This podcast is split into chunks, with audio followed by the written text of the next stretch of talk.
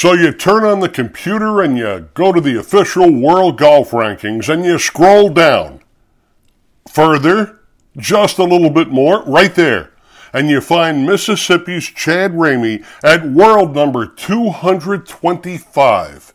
On Thursday, his bogey free 8 under par 64 placed him atop the leaderboard here at the 49th Players Championship. It gives me the confidence, and I mean, deep down, there's I, I, believe I belong out here. I believe I can beat them. It's just, you know, a, a matter of, I guess, proven to everybody else that I can.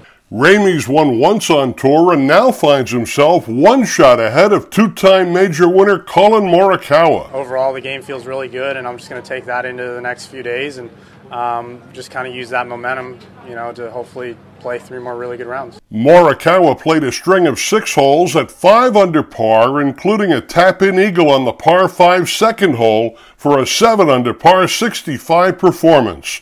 Meanwhile, in opening round play, Canada's Taylor Pendrith eagled number 16 and birdied the famous number 17 Island Green on the way to a 5 under par 67. Don't think I missed a fairway, and uh, it's yeah much easier to play from, from the short grass around here. And um, I thought I managed my game very well. Didn't really leave myself in uh, too many awkward spots around the greens.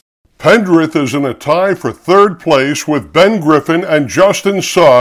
The trio is a shot up on a group that includes reigning Masters champion Scottie Scheffler. This is one of those places when you're hitting the ball really well and you're getting the ball in position, there's a lot of birdies to be had. But as you start to miss fairways and get out of position, it can go the opposite way very quickly. And so I don't anticipate someone shooting eight under every day and you know finishing at 32 this week. I think the scores are kind of going to ebb and flow, and we'll see what happens. But I'm definitely happy with how I how I played today.